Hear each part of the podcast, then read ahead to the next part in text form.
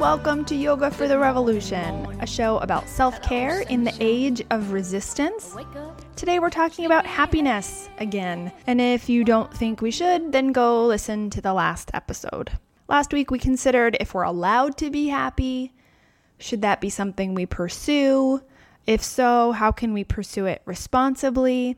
We talked about the difference between happiness, comfort, and denial, and started to define what is and isn't responsible behavior on the road to happiness. Today, I want to dive a little bit more into not should we aim for happiness, but how can we aim for happiness? And even more fundamental, what is happiness?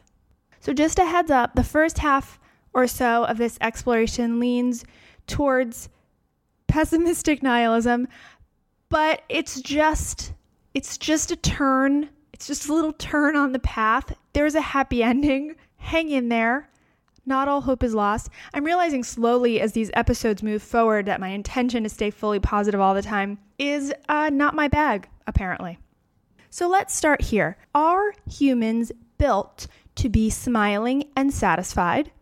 Or are we built to desire and constantly strive? Well, I think we know the answer to that to some point. Andrew Oswald, PhD of the University of Warwick in the UK, has this to say about that. Nature didn't want us to get fat and happy too quickly, and likewise, if animals were designed to get depressed and stay depressed, that might not be very sensible either. I like that guy. It's both. We're capable of happiness because we're designed to be capable of happiness. What Oswald seems to be saying here is, is if we were satisfied and cool with whatever is all the time, we wouldn't have the motivation to hunt, to find shelter, to invent tools, to make art. On the other hand, we wouldn't have the motivation to start wars, kill people, or any of that stuff either. Dissatisfaction, unhappiness can lead to progress, invention, striving. It can also lead to a cycle of dissatisfaction, cyclical striving, unkindness to other humans. But what Oswald is also saying is we weren't built to be miserable either, because depression and misery is not a great survival technique as far as the species goes. There's a long held belief in something called the happiness set point. You may have heard of the study where people were studied after they'd had a major life event. One group won the lottery, one group had major injuries and were in wheelchairs. They compared those groups to kind of a happiness control group. And as it turns out, it seems that both groups eventually ended up just about as happy or unhappy as everyone else. Just as happy and or unhappy as they were before the life-changing event. This is what started to set into motion this theory of a happiness set point. The idea being we get used to our circumstances. We're likely to feel a spike in emotion, either positive or negative, but then we kind of even out, regardless of circumstance. That's not to say negative circumstances don't lead to increased stress, which could be chronic. And then overall, scientifically speaking, we tend to just play the hand we're dealt. So, why do we constantly want to improve our circumstances? If it's true that there is a so called set point, that external circumstances, even drastic extreme changes, don't have a permanent effect in changing, then what the hell are we thinking? What do we think the promotion or the weight loss or the new apartment is really going to do for us? Some of this is just because our imaginations are not great at predicting what will actually make us happier. There's a bunch of research on this as well, most of which indicates we're not that good at predicting or forecasting future happiness. So let's shift for a second and take this to a political place because that's what I do around here. Why then am I less happy under a Trump presidency than an Obama presidency? For example, really have a solid answer to this one exactly. As a country, many people are under slightly or dramatically less positive circumstances, whether that means in their day to day life or in their esteem, attitude. Some people may be in better circumstances if they think their jobs will return, or worse, if they're under threat of deportation, if their neighbors or friends are being threatened, if their health care is removed, if reproductive freedom is removed. These are drastically different circumstances. Oh, Side note, let me get back to that in a second. Quick public service announcement. This one may have gotten lost in the shuffle, but the Department of Health and Human Services is proposing a dramatic revamping of Title X. You may have heard of Title IX.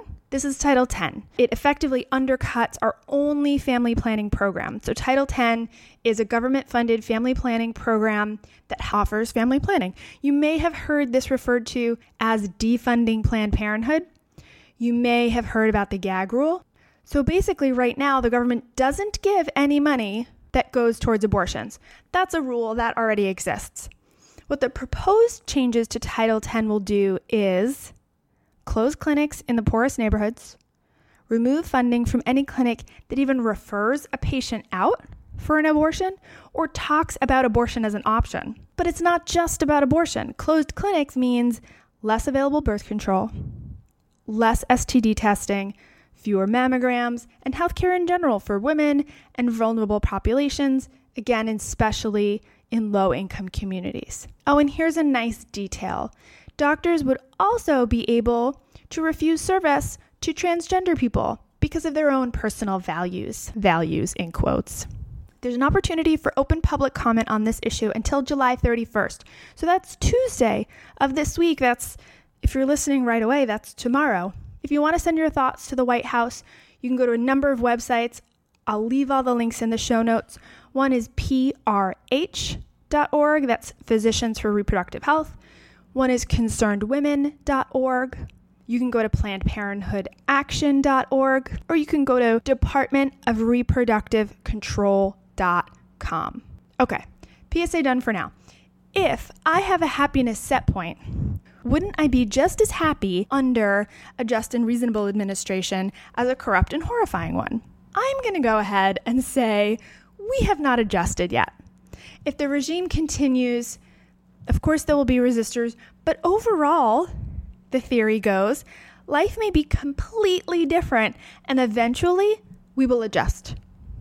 We may not be singing and dancing, but maybe we would find simple pleasures in other aspects of life, eventually coming to accept the atrocities worldwide and focus in again on family relationships, community, individual survival, and satisfaction. I mean, you see this in oppressed communities around the world people still manage to survive and find some nugget of personal happiness. On the other hand, a win on election day, whether in the midterms this year or the presidential election down the road, may be a relief, may actually improve the real life circumstances of most people. Eventually, relative freedom will again become the norm and we'll find something else to be disappointed by. This is when I pause and start to think this is getting a little too nihilistic for me.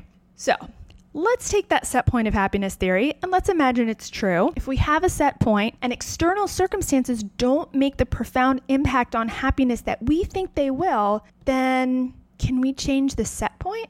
If we have an internal dial, can we turn it from, you know, meh to all right? Psychologists say yes, that we may in fact be able to make a conscious choice to improve our well being. There's a woman named Sonja Lyubomirsky. There's a woman named Sonja Lyubomirsky. She's a psychologist at the University of California and the author of The How of Happiness. She proposes that roughly 50% of happiness, this is a really nice pie chart, 50% of happiness is determined by genes, meaning it's totally out of your control. Maybe 10% is determined by circumstances, somewhat out of your control. And then the final 40% is determined by your thoughts, your actions, and your attitudes, entirely within your control. And again, I'll link to all of these studies I'm mentioning because honestly, it is a nice pie chart and everything. I'm not fully capable of walking you through her scientific discourse on it, so I'll just link to it. But let's say we believe her. Some of our happiness level is predetermined by genetics. This makes sense. We know this is true a little bit just by observing human nature. You all know someone who's able to find the silver lining in everything, and you also all know someone who will find the rain cloud. Some is circumstances. Because, again, despite the research about wheelchairs and lotteries, chronic stress will definitely have an impact on psychology over time. Fair enough. And then we've got the rest 40%. That's up to us. We have control. Side note Lyubomirsky points out, as should we, that this control over the 40% is really only true if our very basic needs are met. We've talked here about Maslow's pyramid a million times. If you're food insecure, if you're in an abusive or dangerous situation, that will play a significant role in your well being and your happiness in such a way that no amount of silver lining or attitude change is really going to help as much as getting out of that situation. But that caveat aside, we do, on the whole, underestimate how much control we could have over our own happiness. And I don't mean by striving to change our circumstances, which is normally what we do right? I want to be happier, so I'm going to change my circumstances. I'm going to get a new job. I'm going to get a new relationship. I'm going to change my body in some way. We think the external circumstances are what's going to do the shifting.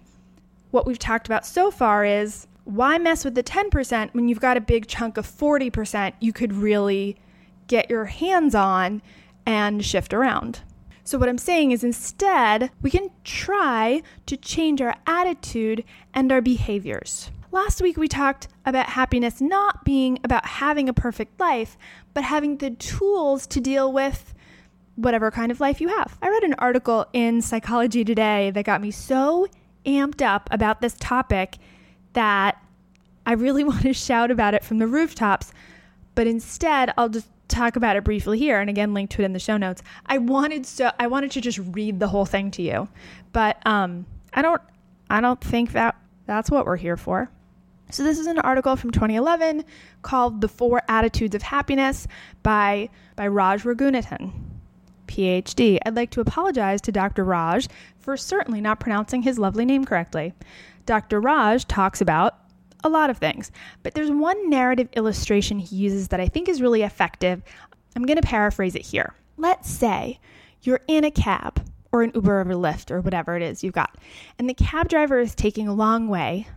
He's taking the long way to your destination. You've got some options. One, believe he knows the shorter way and is trying to get more money out of you. That only really works in a cab where they charge you by how long you're there. Two, believe he is incompetent and doesn't even know the short way to go. Three, believe he does know the short way, but also knows some other information about why this way is better to take right now. Okay, so if you believe he's trying to rip you off, how do you feel? Pissed off? Angry? How do you act?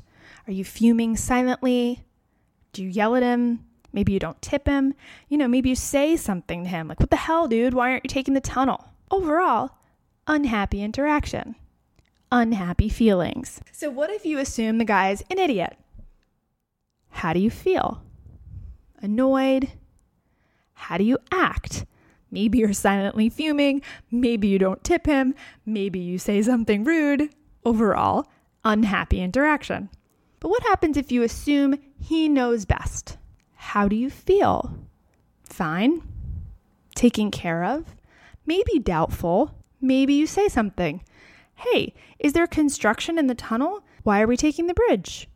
Tunnel's usually shorter. And from there, you have another chance to choose. Maybe he says, Yeah, they closed a lane through the tunnel. It's all backed up. The bridge is going to be much quicker. And now you have a choice. Assume he's right or assume he's bullshitting you. How will you feel? How will you act? Or he says, What? A tunnel? Let's do it. And then you have another choice. Think, yeah, that guy's an idiot. How do they let people drive a cab when they don't know the city? Or, cool, now we're going to take the shorter way, and I taught this guy something about the city. Fun. So, obviously, these are a little simplistic, but you can see how these differences in attitude could change your approach, your reaction, your behavior in each small moment. Each small moment adds to the next moment, and the next, and the next. Taking one path could be pretty miserable, and taking the other path could be fine. Now, I'm not saying it's easy to make those choices to shift old habits in your attitude. I mean, nor is this the whole entire answer. Dr. Raj goes on to say, you may have noticed those are only three. He talks about four attitudes for happiness. The fourth is more or less be confident things will be fine no matter what. All right, the guy's trying to rip me off. Okay, what does that really mean for me? Is it worth saying something? Maybe. If so, how might I say it to get the best possible outcome for both me and the driver? If you remember earlier, we talked about being particularly bad at forecasting, at predicting the positive outcomes of a shift in circumstances. Getting this raise will make me 100% happier, when really it might make you 8% happier. The same holds true for negative outcomes. Oh my God, if this cab driver doesn't get me to work on time, I'm gonna be fired. I'll have no money. I'll have to move in with family. I'm gonna be on the street. It's gonna be a tragedy. Maybe. I mean, maybe that's true. Or maybe it will be fine. Maybe your boss is late too. Maybe no one will notice, or maybe they will, and you'll apologize and it will be okay. The fact is, we often assume the worst and it doesn't help us. So, Dr. Raj also talks about the dangers of being delusional, like oh, always assuming the best. Is that like living in an alternative reality and ignoring the world we're actually in? I'll let you read the article and get into that.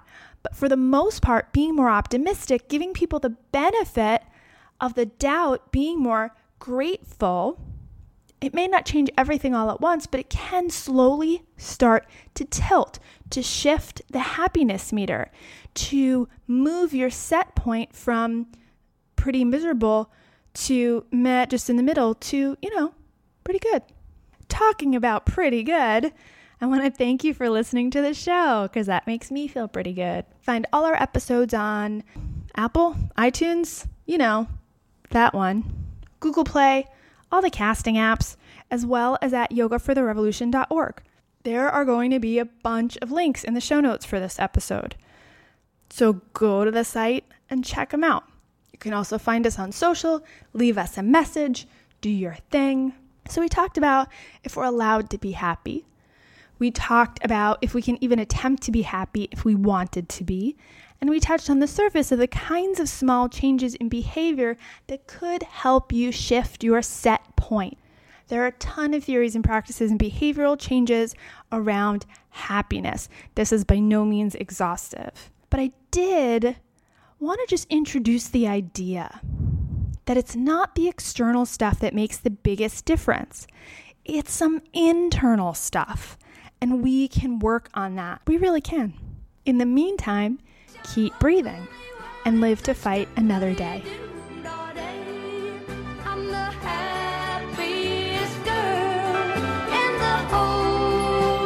Shine